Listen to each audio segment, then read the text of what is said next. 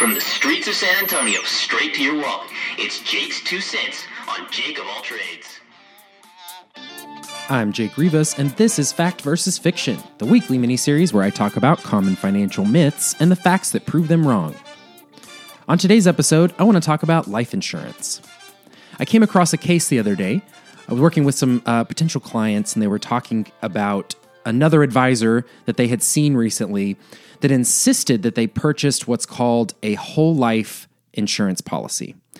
And the motive behind purchasing the whole life policy is that they could save some money inside of their life insurance policy.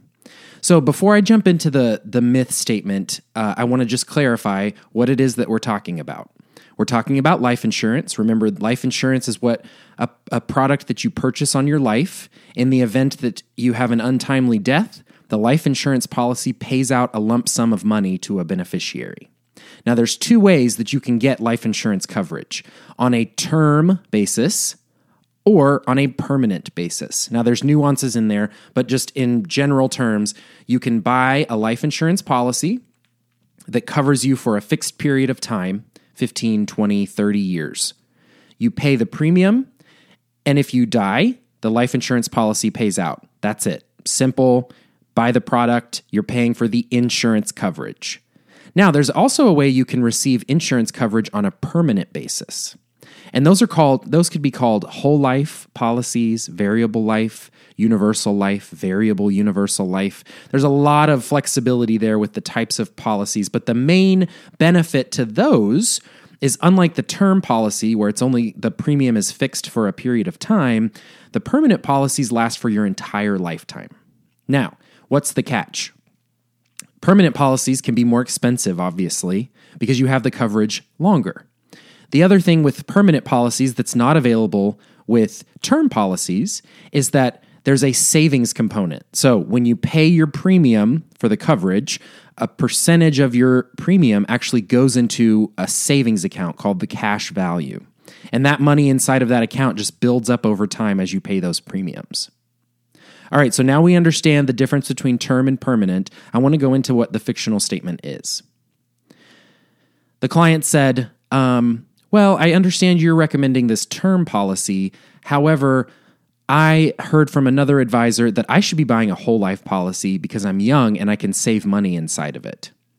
So this is uh and I don't want to come off as though this is not the right decision because occasionally you can make a claim to uh, have a young a young professional or a millennial purchase a whole life or a permanent life insurance policy.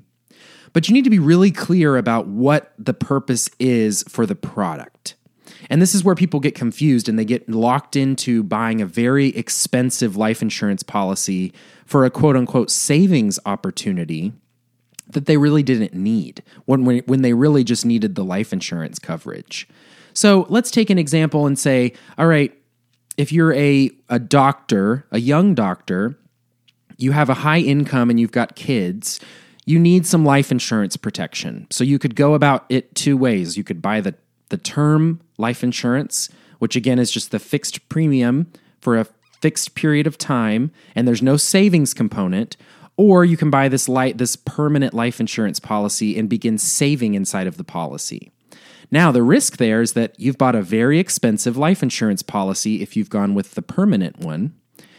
And if your objective was to be saving more money on a tax deferred basis, so uh, being able to put money into an account and defer the taxes until later, well, guess what? There are plenty of other options that are more cost effective for you to be able to save outside of a life insurance policy.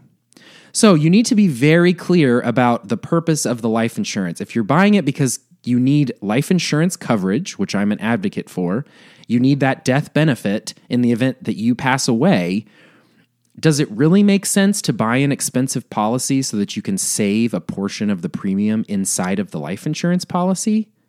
Or should you consider purchasing a cheaper term insurance policy with no savings component and taking the extra savings that you have from the premium amount because it's going to be lower and diverting that over into your retirement plan, your 401k, your IRA. It's going to be the same benefit, right? You're putting money into a savings account and you're deferring the taxes, but you're not paying an excess premium for an expensive life insurance policy.